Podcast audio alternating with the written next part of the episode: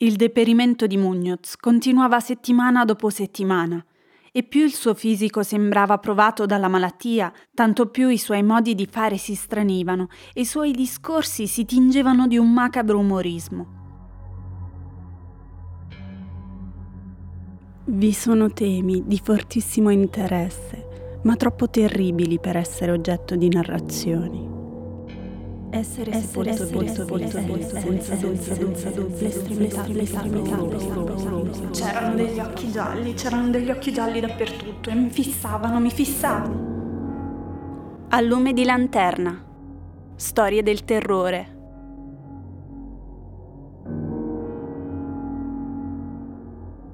Insomma, diventò un compagno sconcertante e addirittura lugubre.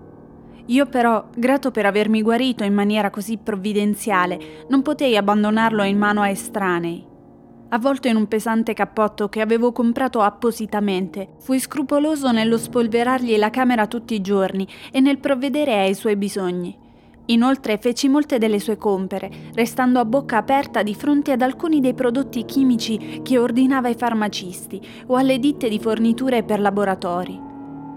Una crescente e inspiegabile atmosfera di panico sembrava diffondersi attorno all'appartamento. Come ho già detto, la casa intera puzzava di muffa, ma nelle stanze di Muñoz l'odore era ben peggiore, e questo nonostante tutte le spezie, l'incenso e le pungenti sostanze chimiche necessarie ai bagni, ora incessanti, che il dottore insisteva a fare senza aiuti. Percepì che la cosa era connessa alla sua malattia e rabbrividì nel riflettere su quale mai potesse essere. La signora Herrero si faceva il segno della croce quando lo vedeva e me lo affidò senza riserve. Non lasciò nemmeno che suo figlio Esteban continuasse a fare commissioni per lui. Quando suggerivo di chiamare altri medici, il malato faticava a trattenere la collera.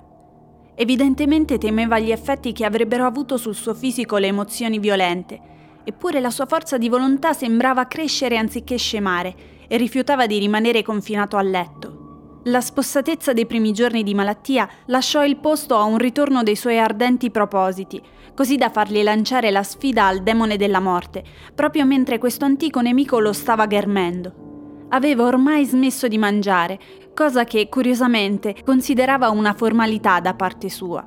Soltanto il potere della mente sembrava trattenerlo dal collasso totale il dottore prese l'abitudine di scrivere lunghi documenti che poi sigillava con cura e che mi raccomandava di trasmettere dopo la sua morte a certe persone che nominò, certi letterati dell'India, eccetto in un caso, un documento che era destinato ad un medico francese un tempo celebre e ora ritenuto morto, sul conto del quale si erano mormorate cose davvero inconcepibili. Alla fine decisi che sarebbe stato meglio non assecondarlo e bruciai tutte queste carte senza consegnarle né aprirle. L'aspetto e la voce di Muñoz erano diventati assolutamente spaventosi e la sua presenza quasi insopportabile. Il suo incarnato aveva preso un tale colore ed era deperito a tal punto che un giorno di settembre un operaio che era venuto a riparare la lampada della sua scrivania fu colto da una crisi epilettica dopo averlo intravisto improvvisamente. Tenendosi ben nascosto alla vista, il dottore gli prescrisse un efficace rimedio. Quell'uomo, per quanto strano possa sembrare, aveva attraversato gli orrori della Grande Guerra senza incorrere in uno spavento simile. Poi, alla metà di ottobre, l'orrore degli orrori giunse con una repentinità sorprendente. Una notte verso le undici, il dottor Muñoz mi richiamò battendo sul pavimento. La pompa della macchina frigorifera si era rotta così che nel giro di tre ore il processo di raffreddamento ad ammoniaca divenne impossibile. Corsi al piano di sopra e iniziai a lavorare disperatamente cercando di riparare il guasto, mentre il mio ospite lanciava maledizioni in un tono tanto spento, rantolante e cavernoso da sorpassare ogni descrizione. I miei sforzi dilettanteschi, tuttavia, si rivelarono di nessuna utilità. Corsi a chiamare un meccanico da un vicino garage aperto tutta la notte. Arrivati sul posto, apprendemmo che nulla poteva essere fatto fino al mattino, quando avremmo potuto procurarci un pistone nuovo. La rabbia e il terrore dell'eremita morente lievitarono a livelli grotteschi, parendo quasi frantumare ciò che restava del suo fisico debilitato. Una volta uno spasmo lo costrinse a mettersi le mani sugli occhi e a correre in bagno. Ritornò brancolando, con il volto strettamente fasciato, e io non rividi mai più i suoi occhi. Il gelo dell'appartamento era sensibilmente diminuito e verso le 5 del mattino il dottore si ritirò in bagno, ordinandomi di fornirgli tutto il ghiaccio che avrei potuto ottenere dalle farmacie notturne e dai bar. Quando tornavo dai miei viaggi, a volte scoraggianti, e deponevo il bottino davanti alla porta chiusa del bagno, potevo dire un irrequieto sguazzare all'interno e una voce pesante gracchiare. Ancora, ancora! Alla fine spuntò un giorno caldo e i negozi aprirono uno dopo l'altro. Chiesi a Esteban di aiutare a reperire il ghiaccio mentre io avrei cercato il pistone per la pompa, o viceversa, di procurarsi il pistone mentre io avrei pensato al ghiaccio ma consigliato dalla madre, rifiutò categoricamente. In conclusione, reclutai uno sfaccendato dall'aria trasandata che avevo incontrato all'angolo dell'Ottava Avenue affinché rifornisse il paziente di ghiaccio da un negozietto che gli feci vedere e impiegai tutto me stesso nel compito di trovare un pistone e ingaggiare gli operai capaci di montarlo. Sembrò un'impresa interminabile. Mi arrabbiai quasi con la stessa furia dell'eremita nel constatare che le ore scivolavano via in un affannoso giro di telefonate inconcludenti e in febbrili corse in metropolitana o in tram avanti e indietro da un posto all'altro. Verso mezzogiorno arrivai in un magazzino adeguato, molto lontano, e all'1.30 circa fui di ritorno con l'armamentario necessario e due meccanici robusti e intelligenti. Avevo fatto tutto ciò che potevo e speravo di essere in tempo. Un oscuro terrore, tuttavia, mi aveva preceduto. La pensione era in completo subbuglio e al di sopra del brusio di voci intimorite distinsi un uomo pregare in tono grave. Nell'aria c'era qualcosa di demoniaco e gli inquilini recitavano sui grani dei loro rosari.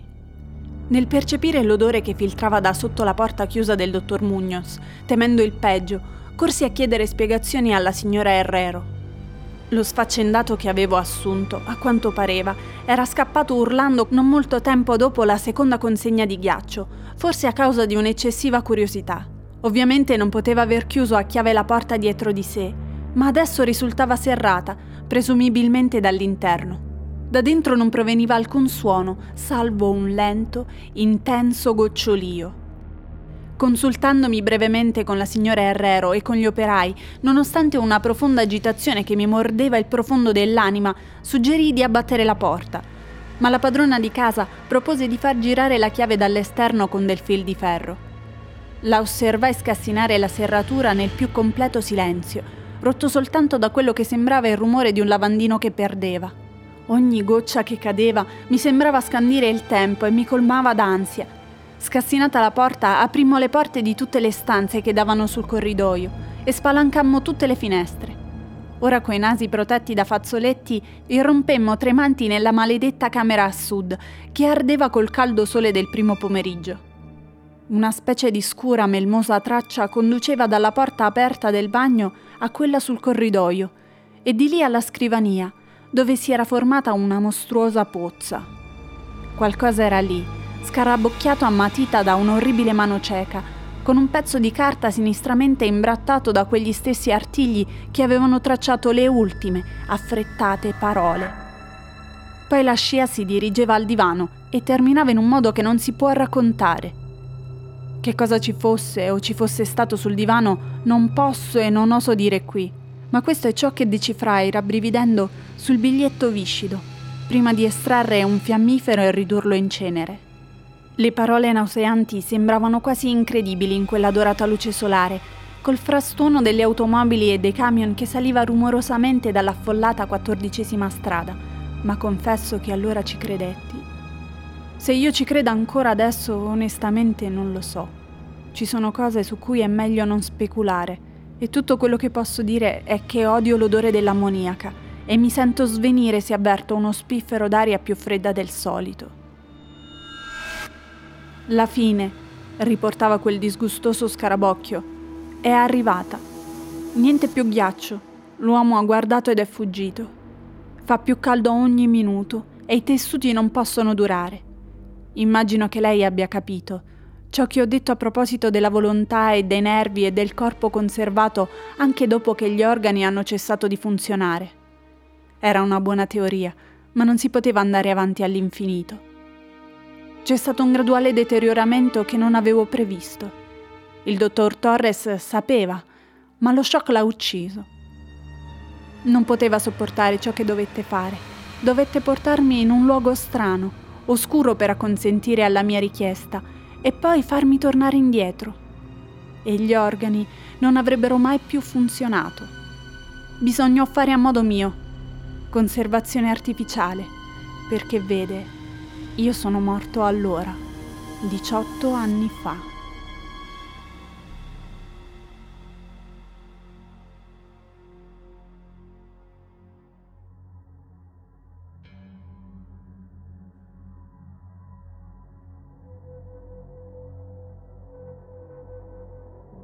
A lume di lanterna. Storie del terrore.